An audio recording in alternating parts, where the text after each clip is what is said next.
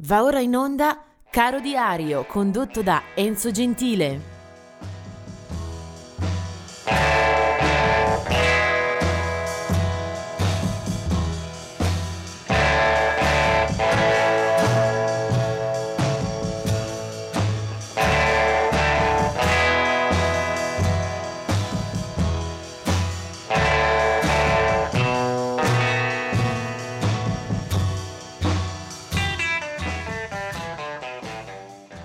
Benvenuti al 19 di settembre, una giornata ricca di personaggi, qualche dubbio anche eh, fino in fondo su cosa privilegiare per l'ascolto di questa giornata. Comunque vediamo subito con eh, alcuni eh, artisti che ci hanno lasciato. Nel 1973 eh, muore Graham Parsons, una delle figure che più ha segnato in profondità quell'area tra country rock americano, canzone d'autore eh, di alto profilo emersa tra fine 60 e primi 70. Eh, Graham Parsons, che muore per un'overdose, in, in un motel di Joshua Tree, eh, aveva militato nei Birds e poi nei Flying Burrito Brothers per poi intraprendere una carriera solista, ahimè, eh, troppo breve.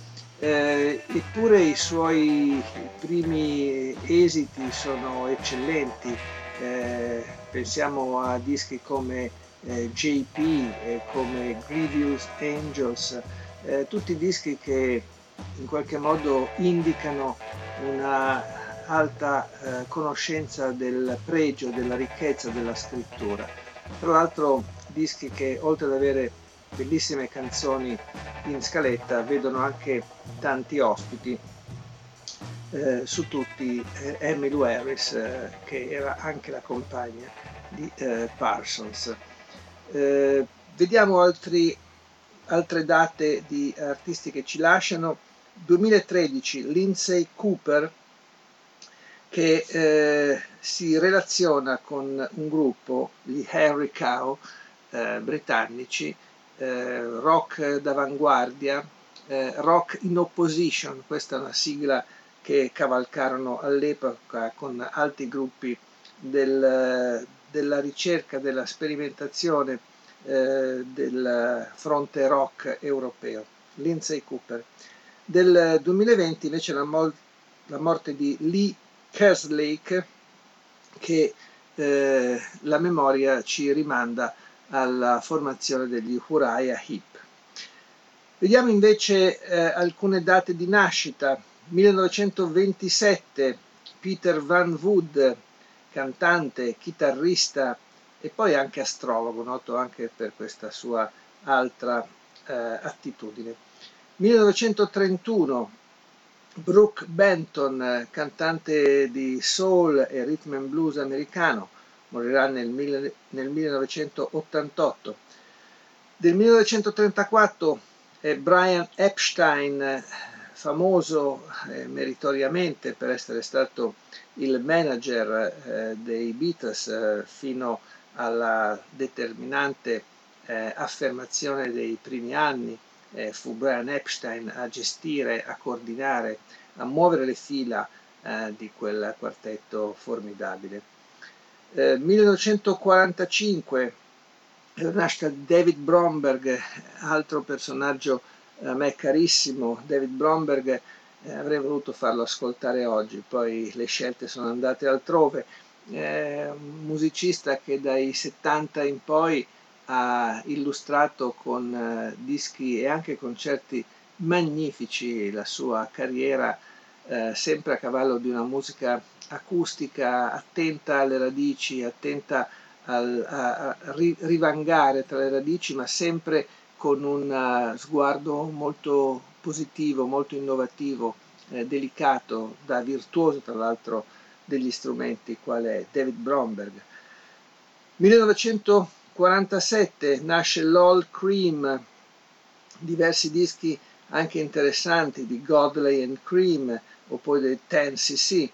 1952 nasce Nile Rogers, un uh, micidiale eh, produttore, una macchina di ritmi, di suoni, eh, è stato il fondatore degli Chic, ma è stato anche il produttore di eh, David Bowie. Eh, Nile Rogers eh, ha suonato il basso in tantissimi album e ha comunque indicato la strada della, di una disco music intelligente, propositiva, eh, molto elegante e eh, capace di toccare le corde profonde dell'ascoltatore, non solamente la uh, dimensione e l'invito al ballo. Eh, 1963 la nascita di Jarvis Cooker eh, dei Pulp, un uh, personaggio questo, un autore, un uh, band leader eh, che soprattutto in Inghilterra ha conosciuto eh, grandissimo rispetto e una giusta fama. 1964 nasce Trisha Yearwood, country rock con qualche inflessione di pop eh, al di là del, dell'oceano. 1969 Candy Dulfer, eh, una stellina del pop riadattato a misura del suo sassofono. Eh, anche Prince si interessò a lei. 1958 torno un po' indietro, Lita Ford, eh, rock eh, duro al femminile, lei aveva anche meditato nelle Runaways eh, per poi proseguire come solista e ancora più in là nel tempo la nascita di Twiggy, una figura che ben conoscono gli appassionati di moda ma anche di costume, è stata sì una modella eh, tra le più eh, famose, tra le più acclamate, tra le più pagate, ma ha avuto anche qualche sortita discografica al suo attivo. Eh, non è tutto, perché adesso veniamo all'artista che ci riguarda per chiudere la puntata. 1951 è la nascita di Daniel Lanois. Ecco, su di lui eh, guardiamo più in profondità eh, la storia eh, e soprattutto ascolteremo qualche cosa. Eh, Daniel Lanois è arrivato alla musica come artista in proprio eh, già in età abbastanza adulta. Eh, canadese ha messo a frutto l'esperienza accumulata come produttore per una serie di dischi molto molto riusciti, fitti di segnali intuitivi, stimolanti, eh, dove il suono delle origini che lui ben conosce si mescola al futuro. Eh, ha avuto enorme successo con eh, decine di episodi e di gruppi a cui ha fornito le sue eh, conoscenze. Su tutti eh, Brian Eno, ma poi anche eh, Bob Dylan, quello di Oh Mercy e Time Out of Mind, i suoi dischi forse più belli dagli anni 90 in poi, eh, e gli, gli U2 di Unforgettable Fire, insomma un artista che eh, ha messo le mani in album epocali e poi si è anche dedicato uh, a se stesso. 1989 è il suo primo album, eh, un disco con un uh, parterre di ospiti e collaboratori eh, entusiasmante, ci sono metà degli U2, un po' dei Neville Brothers e poi spersi qua e là eh, Brian Eno e altri musicisti di altissima quotazione. Bene, Daniel Lanois eh, scrive il disco, lo produce ovviamente e lo manda nei negozi con un eh, esito di acclamazione da parte della stampa e anche del pubblico. Si chiama HD, lui arriva dal Quebec e questa è Still Water.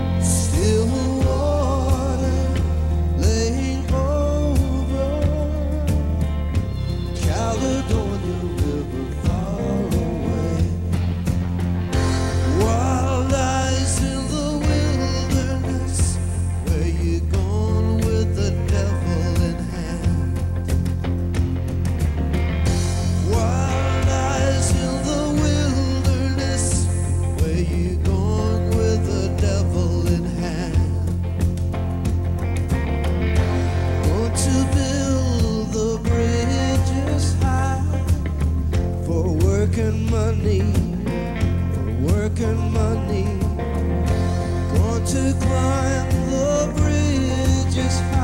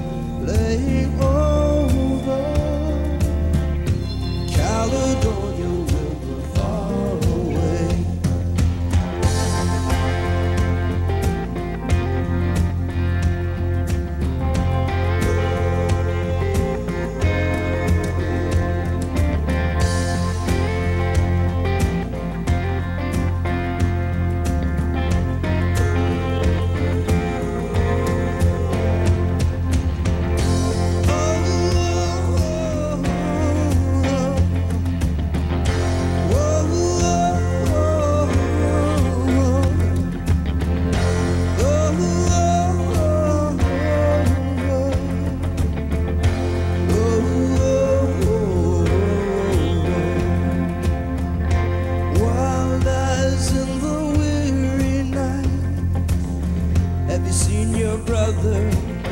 Have you seen your brother? Waiting by the river Grand.